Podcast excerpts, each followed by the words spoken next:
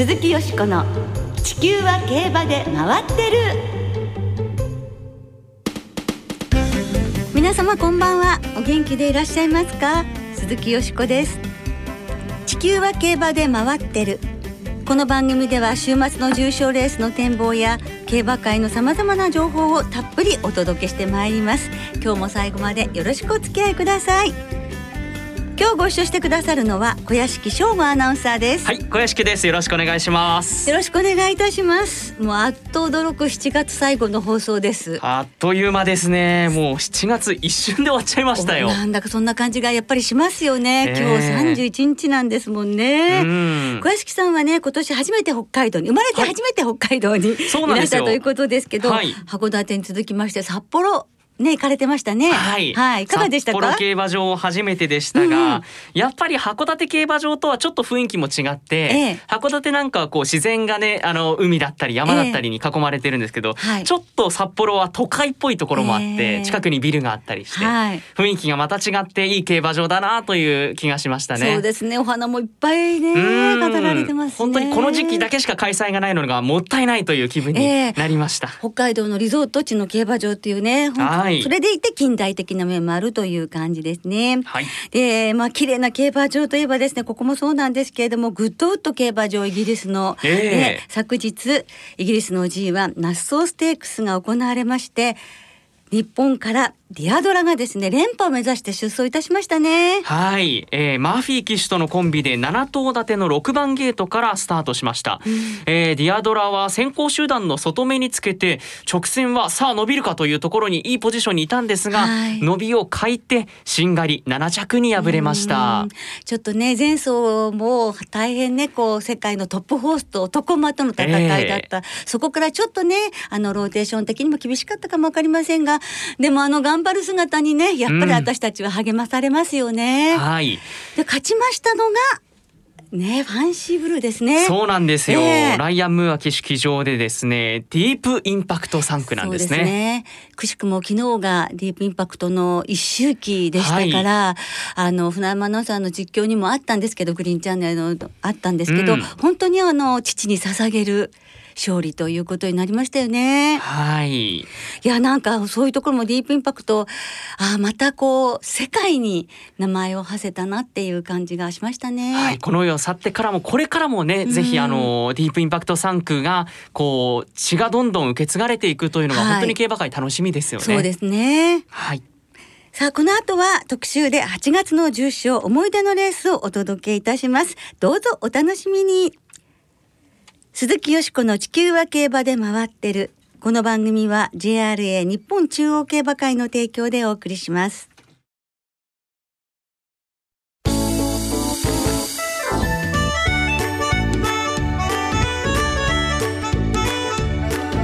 鈴木よしこの地球は競馬で回ってる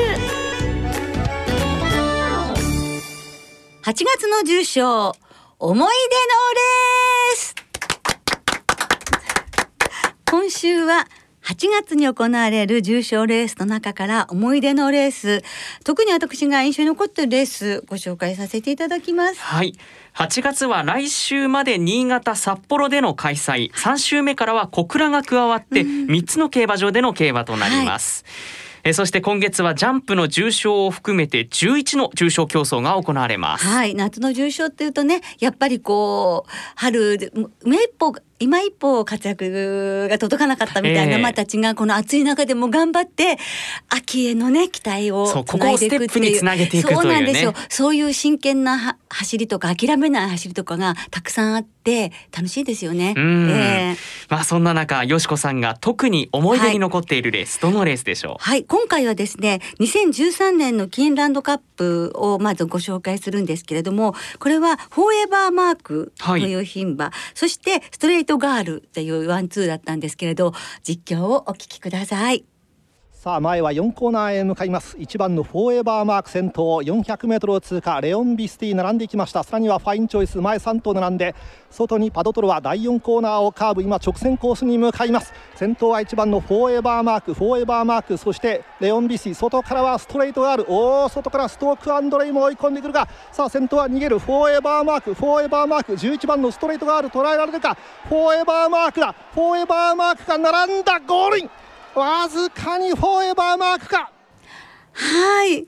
あの4番人気のフォーエバーマークが最内をスイスイてきましてね、もうなんとか逃げ切りを決めたということで、うん、10度目の重賞挑戦で初めての重賞勝利というふうになりました。そしてストレートガール1番人気だったんですが、豪快に差し込んもね、首差2着ということで、はい、このレースは16頭立てだったのですが、12頭が牝馬で、1着から6着まで牝馬がね、独占したということなんですよ。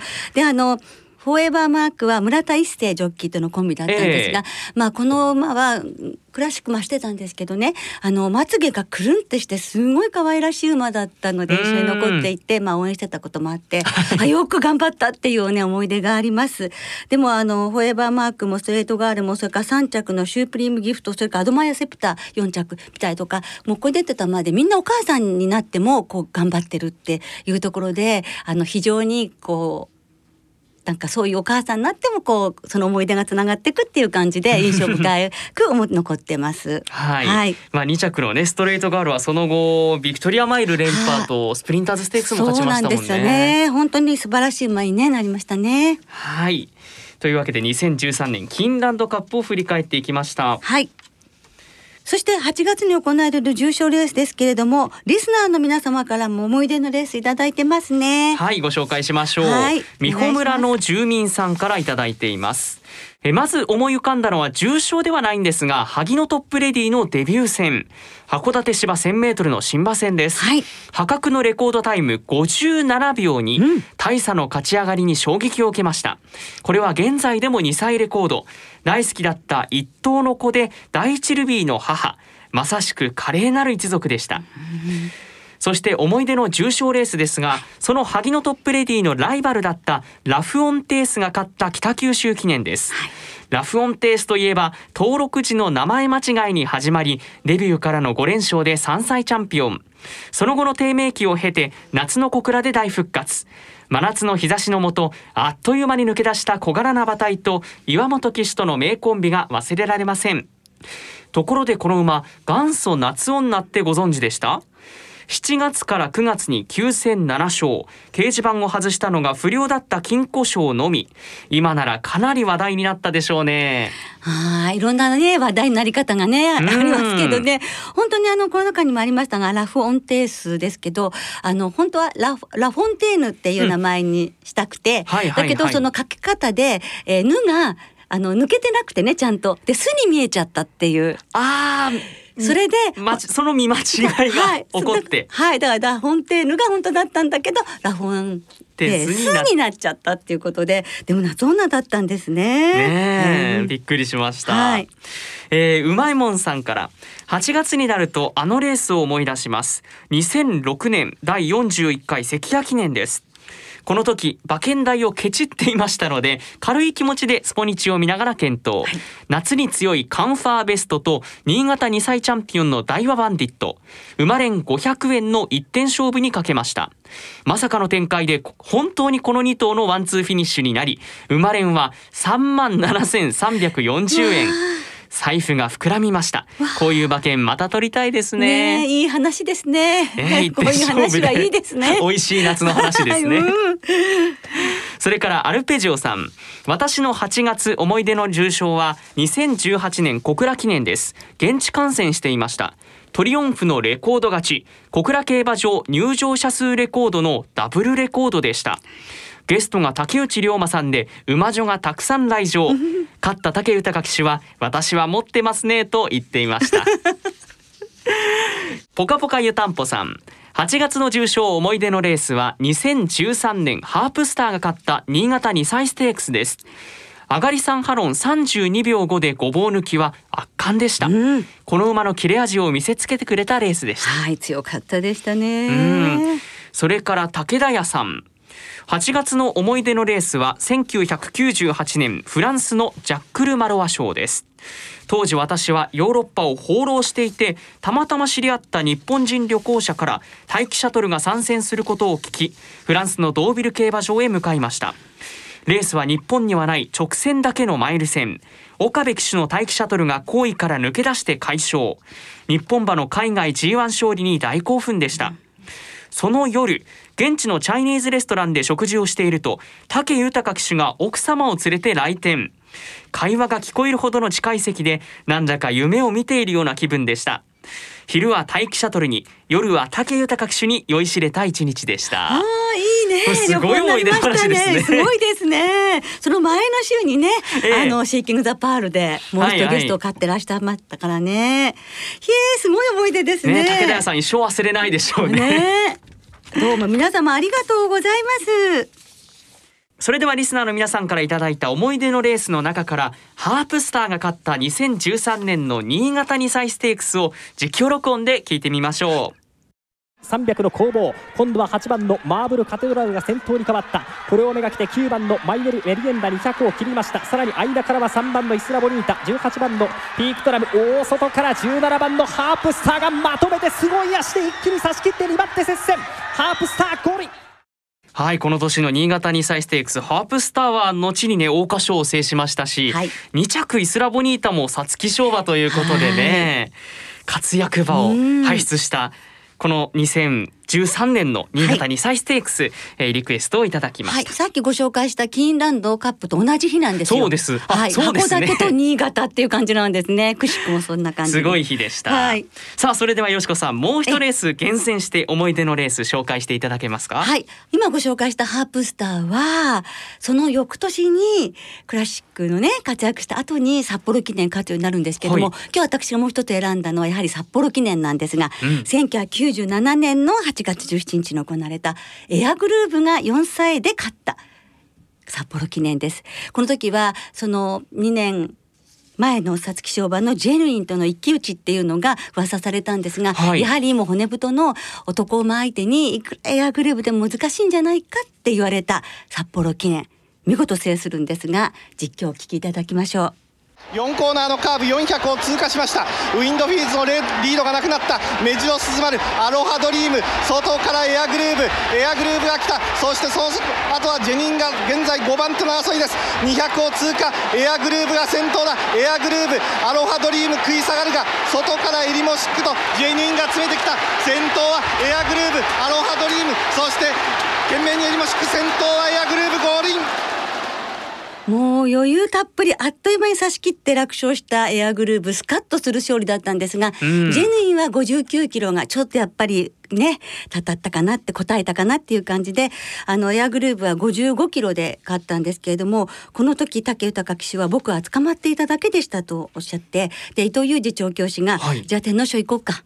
で豊さんが「はい」と言って天皇賞に行くことが決まってそして17年ぶりに牝馬の優勝というふうにつながっていきうんエアグルーヴがどんどんその牝馬としてあの道を切り開いていくわけなんですね。で翌年の札幌記念も勝つんですけれどもその時は58キロで勝ってるのでもう本当すごいことですね男馬だったら60キロっていういやー改めてすごい牝馬だったすごいですよんですね。ね。で本当にあの札幌記念の時はもう女の子たちというかもう観客がすごくって札幌競馬場のトイレがもう狭いとかっていうんであの綺麗になったんですよ。札幌競馬場のお手洗いがね。それぐらいその年は溢女子トイレが、けです。そうです、そういうこともねエアグルーヴがしたたんですけれども。でもそのエアグルーヴがまあこの時札幌記念勝って秋の天皇賞を勝ってそして同じように2005年にヘブンリーロマンスが札幌記念勝って秋の天皇賞を勝つ。で今年はラッキーライラックが札幌記念に出ると言っていますので、はい。またそういうなんか天皇賞への王道みたいになったらいいなと思ってます。はいというわけで、えええー札幌記念エアグルーヴが勝った1997年振り返っていきました。はい。そして、えー、1997年当時ですが、こんな曲が流行っていました。お聴きいただきましょう。ルックプルで日だまりの歌。鈴木よしこの地球は競馬で回ってる。ここからは週末に行われる重賞を展望していきます。今週は土曜日に新潟競馬場で新潟ジャンプステークス日曜日に札幌競馬場でクイーンステークスが行われます。それではこの時間は牝馬による芝 1800m の G3 クイーンステークスを展望していきましょう、はい。えー札幌競馬場では今年最初の重賞レースということになります。はい。でですね、えー、31日金曜日正午の札幌競馬場天候の発表は晴れ。芝コース涼ダートコースも涼の発表です、はい。2日の札幌競馬場は曇り時々晴れの予報で、えー中間の雨量は0ミリですから、うん。まあ今週もかなりいい状態でレースがはいできそうですね、そうですね。そんな中クイーンステークス、はい。よしこさんの見解どうでしょうか？はい。私はもう5枠8番のフェアリーポルカ一番人気かもしれませんけれどもこの馬からいきたいと思います。今重賞連勝中ですけれども、はい。お父さんがルーラーシップお母さんがフェアリーダンスその母フェアリードールということはツザビクトリーの、まあ、姪っ子ということになるわけなんですよね。でルーラーシップには今日ご紹介しましたけどもエアグルーブが入ってるわけで、ええもうめちゃくちゃ私がもう大体大好きな血統なのでもうもう何のも理由もなくね このフェアリーボルカが本命ということになっておりますが。まあでもそのはい。エアグルーヴもそうですけど、ええ。札幌の地というのもねよりその、血統的にも。確かにそうですよね。ね。北海道の地でええ。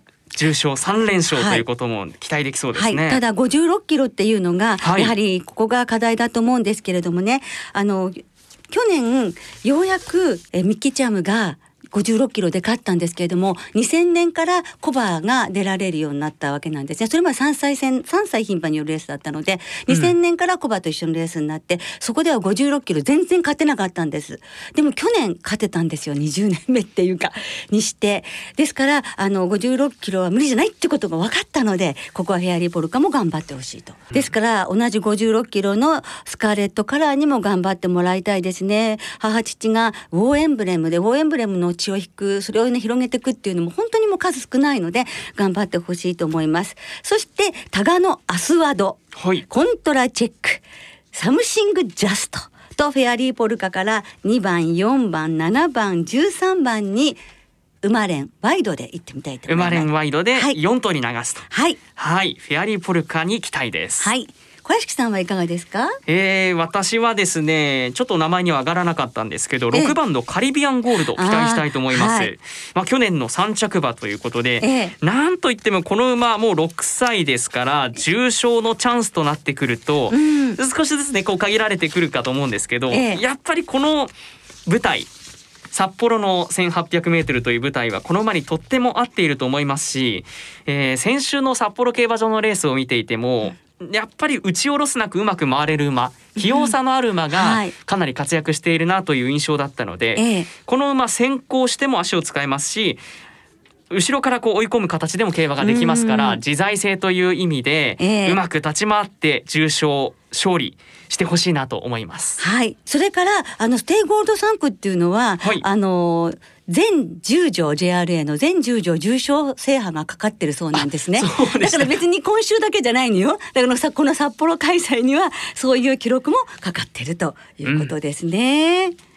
でもあの非常にね牝馬たちの華やかなねレースがね夏の競馬盛り上げてくれそうですよね。はい。さあそれではリスナーの皆さんからいただいた予想の方もご紹介していきましょう。はいお願いします。えーまずはマンデーサイレンスさんから。ディープインパクトがこの世を去ってからもう1年経つんですね。そうですね。その命日に3区のファンシーブルーがイギリスの G1 ナッソーステークスで花向けの快勝。日本でもクイーンステークスではディープインパクト3区、はいコントラチェックオールフォーラブの2頭の馬連ワイドに期待したいです。はい。あゆっちさんクイーンステークスはコントラチェックスカーレットカラーに注目していますそれからポカポカ湯たんぽさんクイーンステークスの本命はフェアリーポルカ。現在重賞連勝中の勢いに加えて今回は逃げたい馬が何頭かいるのでこの馬の追い込みに期待します、新潟ジャンプステークスは連勝中のフォイヤーベルクと64キロで快勝のノワールギャルソンに注目しています。中堅さん新潟ジャンプステークスはフォイヤーベルクを狙います。池江康俊厩舎はまだ障害の重賞を勝っていないので、ええ。この馬での障害重賞初勝利を期待しています。そうなんですね。意外な気がしますが。一撃さん。新潟競馬場が3回開催で新潟県在住者に限って指定席での競馬観戦を認める発表がありましたね、無観客競馬から一歩前進、観戦された方にはぜひこの番組に投稿してほしいですね。ああそうですね。感想ね。ね感想教えてほしいですよね、そうですよね。お待ちしております、はい。クイーンステークスは和田隆二騎手がこの馬のため久々の札幌区参戦となるフェアリーポルカを中心視しています。新潟ジャンプステークスは実績上位のメドーラークに期待します。うまいもんさん。クイーンステークスは人気でしょうがフェアリーポルカに期待。中山牝馬ステークス、福島牝馬ステークスと連勝、ここでも期待しています。新潟ジャンプステークスはケイティクレバーに期待。平地ではたびたび逃げ逃げ切る競馬をしていましたが障害戦に転向後2勝東京ジャンプステークスは大敗していますがここ2年新潟ジャンプステークスを勝っている平沢健二騎手のエスコートで巻き返しがあるもちろん平沢騎手の3連覇にも期待したいですはい馬なりくん .com さん。クイーンステークスは陣内貴則オーナーのなるはや藤田七子ちゃんを応援します。馬券はフェアリーポルカと絡めて二等軸三連複総流しですね、えー、竹ピースはホーさん。クイーンステークスは陣内孝則様がオーナーのナルハヤを信じたい。この馬から馬連馬単各ボックスで相手にスカーレットカラーフェアリーポルカビーチサンバカリビアンゴールドリープフラウミルヒサムシングジャストに流しますはい来週はレパードステークス、エルムステークスの展望を中心にお届けします。お聞きの皆さんの予想をぜひ教えてくださいね。お待ちしております。そろそろお別れの時間となりました。今週末は新潟札幌の2つの競馬場での開催です。2歳戦は新馬戦未勝利戦ともに5つずつ合わせて10レース行われます。はい、今週もね、すみません、楽しみですけれども、ええ。特に新潟5レース日曜日ですね。ディープインパクトとアバパネの娘、初めて娘なんですよね。うん赤い鳥の娘、その名もデビューしますね。可愛い名前ですね可愛いですよね。まあパパネがね赤い鳥という意味でしたのでね。だから本当にこう初めての牝馬牝馬らしい3区ですけど、こうアパパネの血をねつないでいく貴重なあ娘なので、もう本当デビュー戦から頑張ってほしいと思います。はい。赤い鳥の娘ご注目ください、はい。その2歳戦9月6日まで単勝がお得です。JRA の2歳戦全場全レースの単勝を対象に通常の払い戻し金に売上の5%相当額が上乗せして払い戻しされます。そして今週も新型コロナウイルスの感染拡大防止のため無観客競馬となります電話投票インターネット投票をご利用いただき競馬をお楽しみください。はい、えー、そんな中第3回の新潟競馬8月15日から9月6日まで、えー。えー第3回の新潟競馬に関しては新潟県内在住で指定席ネット予約会員のお客様に限って600名様限定で競馬場へ来場することができるようになります。そうですね。およそ半年ぶりにお客様が JRA の競馬場にお越しになるということですけれども本当に完全な感染防止策を取ってということですね。はい少しずつこういうふうにいい方向に動いていってほしいですね、本当ですね。はい、えーまた一部のウィンズ J プレイスでは制限付きで発売払い戻しを行います。発売レースは事業所によって異なり最大で各競馬場の9レースから12レースと前日発売のレース営業時間も短縮されています。詳しくは JRA のウェブサイトなどでご確認ください。はい。それでは皆様手洗いうがいそして水分補給もね、はい。忘れずに週末の競馬存分にお楽しみください。お相手は鈴木よしこと小屋敷翔吾でした。また来週元気にお耳にかかりましょう。鈴木よしこの地球は競馬で回ってる。この番組は JRA 日本中央競馬会の提供でお送りしました。